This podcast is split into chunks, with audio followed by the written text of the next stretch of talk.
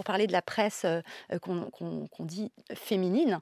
je pense qu'elle a une hyper légitimité aujourd'hui pour défendre le fameux regard féminin sur, sur le monde qui s'impose et qui est indispensable.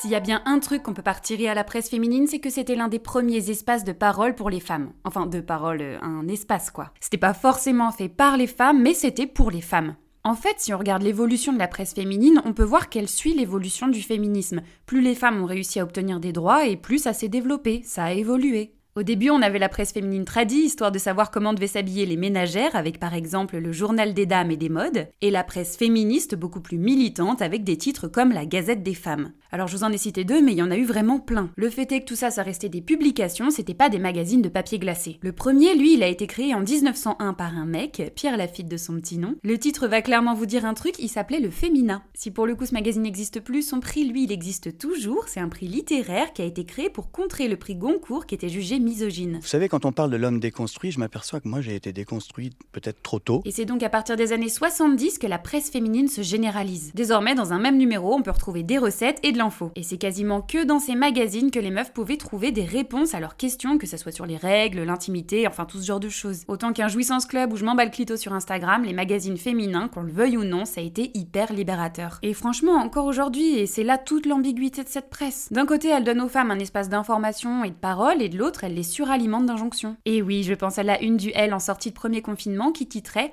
on déconfine les kilos. Euh, désolé, mais on a d'autres problèmes que ça, genre le Covid, l'inflation, les grèves. Mais non, on doit déconfiner nos kilos pour pas avoir l'air d'une dondon sur la plage pour celles qui ont la chance de pouvoir prendre des vacances. Bref, c'était pas un coup de génie cette couve. Je dirais même plutôt que c'était un coup de patriarcat. Parce que le vrai problème dans les magazines féminins, c'est qu'ils transpirent le male gaze. On a des représentations hyper normées, celles d'une société patriarcale un peu raciste, agiste et grossophobe sur les bords. Sinon, pourquoi Ayana Nakamura n'a fait que 3 couves alors que c'est la chanteuse francophone la plus streamée au monde. Elle a fait Gratia en 2019, Vanity Fair en 2021 et Vogue quelques mois après.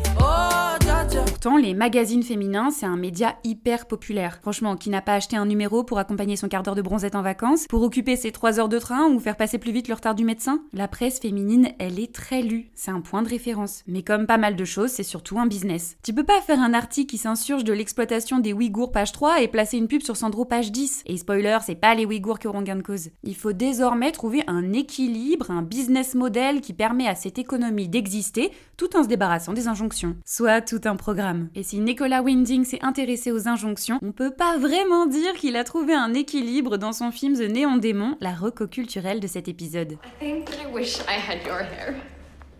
Is this your natural color? You're just so beautiful. Don't you think that she's just perfect? Is that your real nose? Yeah. God, life is so unfair. Gigi just got out of the body shop. She's still a little sensitive. You had work done? you say that like it's a bad thing. Sweet, plastics is just good grooming. Imagine going a year without brushing your teeth. Je pense même que quelques jours après l'avoir vu, je sais toujours pas si je le trouve absolument horrible ou complètement fascinant. Mais le fait est qu'il fait, enfin je trouve, vraiment écho à l'angle que j'ai choisi de développer dans cet épisode. The Néon Démon, c'est l'histoire d'une jeune orpheline américaine de 16 ans qui quitte sa campagne pour signer dans une agence de mannequinat à la élite. Elle est belle, jeune, fraîche, énigmatique et fascinante. En tout cas, c'est comme ça qu'on nous la présente, et évidemment, elle prend toute la lumière et ne se fait pas que des amis dans le bise. Mais ce film, il s'arrête pas à la jalousie, non. Il la transcende. L'injonction à la beauté fait suffoquer les personnages comme les spectateuristes pendant les deux heures de film. Alors, un petit conseil, c'est pas un film à regarder en mangeant. En tout cas, pour une plongée dans un univers égocentrique, glacial et haletant, je vous conseille The Démon.